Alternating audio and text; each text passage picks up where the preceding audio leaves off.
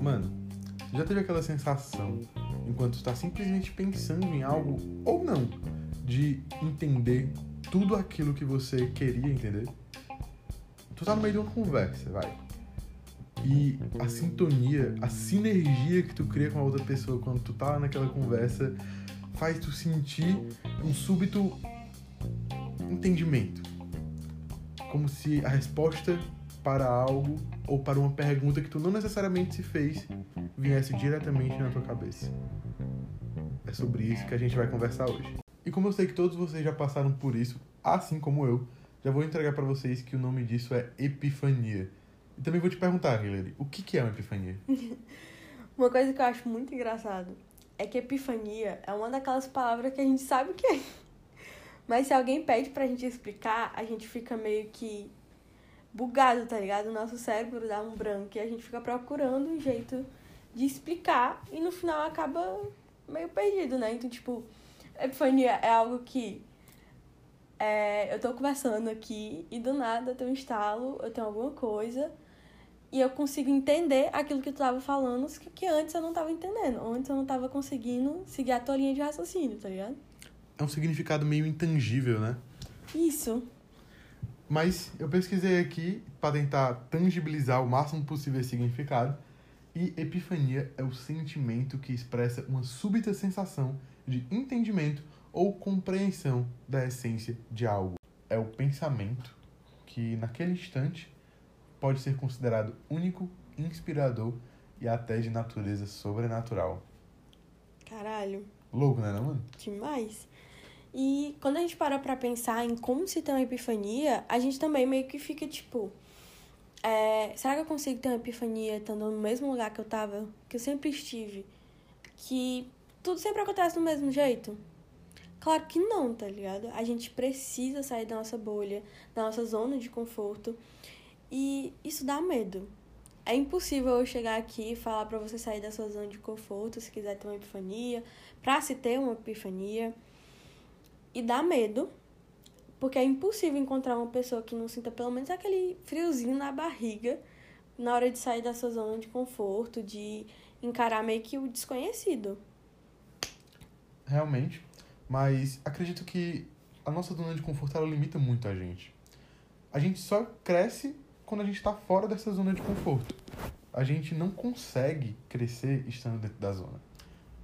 Com que base eu tiro para falar isso?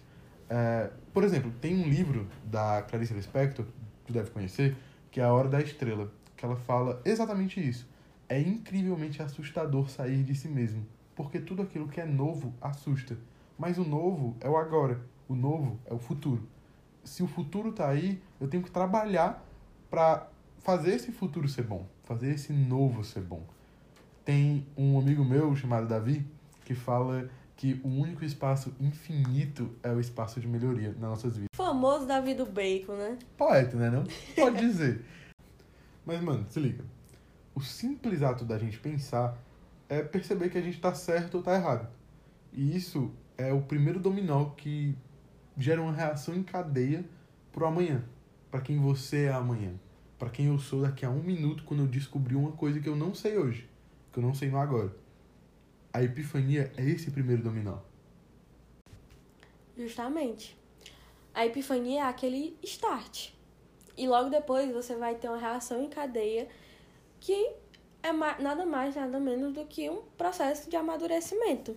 Em que tu vai mudando o teu posicionamento, tu vai mudando as tuas opiniões, tu vai formulando a tua forma de pensar, crescendo e se desenvolvendo em cima disso.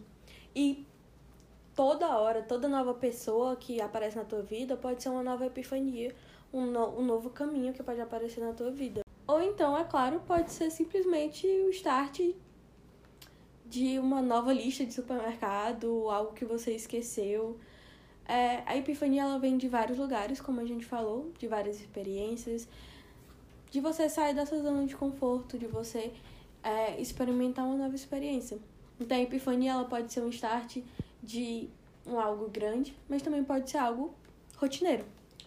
Eu acho muito complicado falar sobre epifania também, porque a gente entra num aspecto um pouco de criatividade, se tu parar pra ver. Tem muita gente que confunde epifania com criatividade. Que fala que a criatividade é algo que vem do nada. A criatividade é algo que não está previsto de vir. Mas isso é uma epifania. A epifania você não espera por ela, você não conta com ela, você não fica, eu vou depender de uma epifania para fazer essa ação, essa determinada coisa que eu tenho que fazer agora. Não. A epifania, ela vem e ela vai. E a gente tem que deixar ela ir e ela vir. Porque se a gente contar com ela para começar algo, para continuar aquilo que a gente quer continuar, ela pode simplesmente não vir. Então, se acostumar a ter os nossos processos independentes da epifania é muito importante.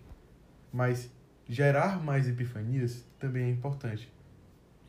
E é para isso que a gente está aqui para trazer essas epifanias do dia a dia, é, desses processos de amadurecimento, de tópicos que às vezes as pessoas consideram tabu, da, que elas não querem conversar sobre, mas que normalmente são necessárias estarem sendo debatidas.